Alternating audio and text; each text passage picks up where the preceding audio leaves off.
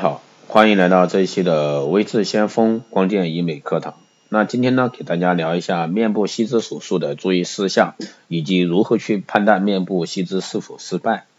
那每个爱美的女人呢，都想有个精致的小脸，小脸仿佛就是美丽面孔的基础。可是这一天生的小脸呢，还是少数。面部吸脂瘦脸呢，是让你拥有小脸的好方法。虽然说面部吸脂手术效果比较好，那可是在这里呢，要提醒各位爱美者啊，它的一个注意事项也是值得大家注意的。不管做什么手术，都应该全方面的了解手术。所以说，我们现在一起来看看面部吸脂手术应该注意哪些注意事项。面部吸脂手术呢，是采用的仪器可以准确探测脂肪细胞分布在皮下层的深度和位置情况，并根据患者的五官、面部脂肪等综合因素呢，精确的抽吸面部多余脂肪。通过隐蔽部位的三毫米的一个针孔，在局部麻醉下抽吸面部皮下脂肪。吸脂瘦脸时程一般约三十分钟，手术后五天拆线，大部分在一到两个月变得很自然。那关于面部吸脂手术的注意事项有哪些呢？那我们主要是以下几个，第一个是吸吸动作啊，吸的动作要轻柔，同时吸引管要细，间单设计要合理，注意无菌操作。面部脂肪抽吸的一个要求较高较高，那要熟悉局部解剖，注意抽吸层次和方法，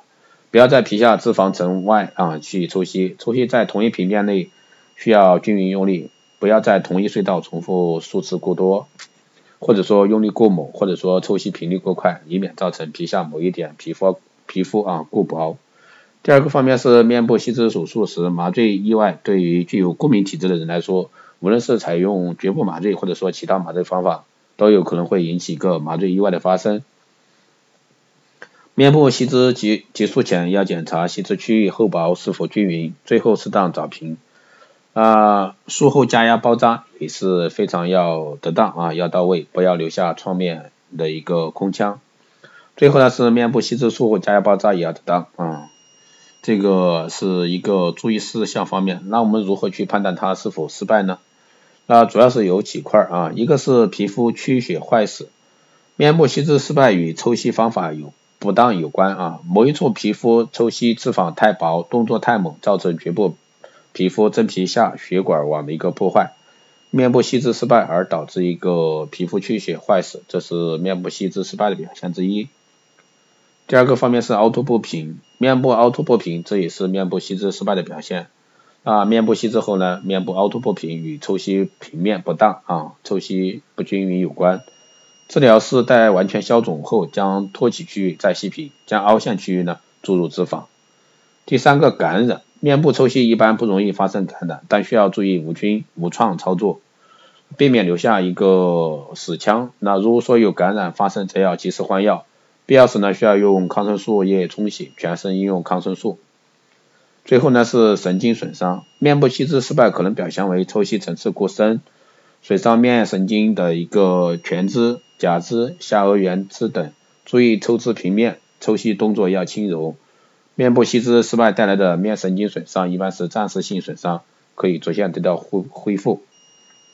最后呢，为了手术安全和术后效果着想，一定要选择专业正规的整形美容医院和经验丰富的吸脂医生进行面部吸脂手术。避免出现一个面部吸脂的失败。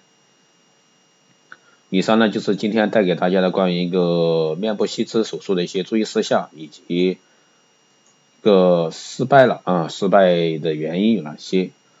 那如果说大家有任何问题，欢迎在后台私信留言，也可以加微智相锋老师的微信二八二四七八六七幺三二八二四七八六七幺三，备注天台听众可以快速通过。更多内容关注新浪微博微智相锋，获取更多资讯。如果说你对我们的光电医美课程感兴趣，欢迎在后台私信留言。好的，这一期节目就这样，我们下期再见。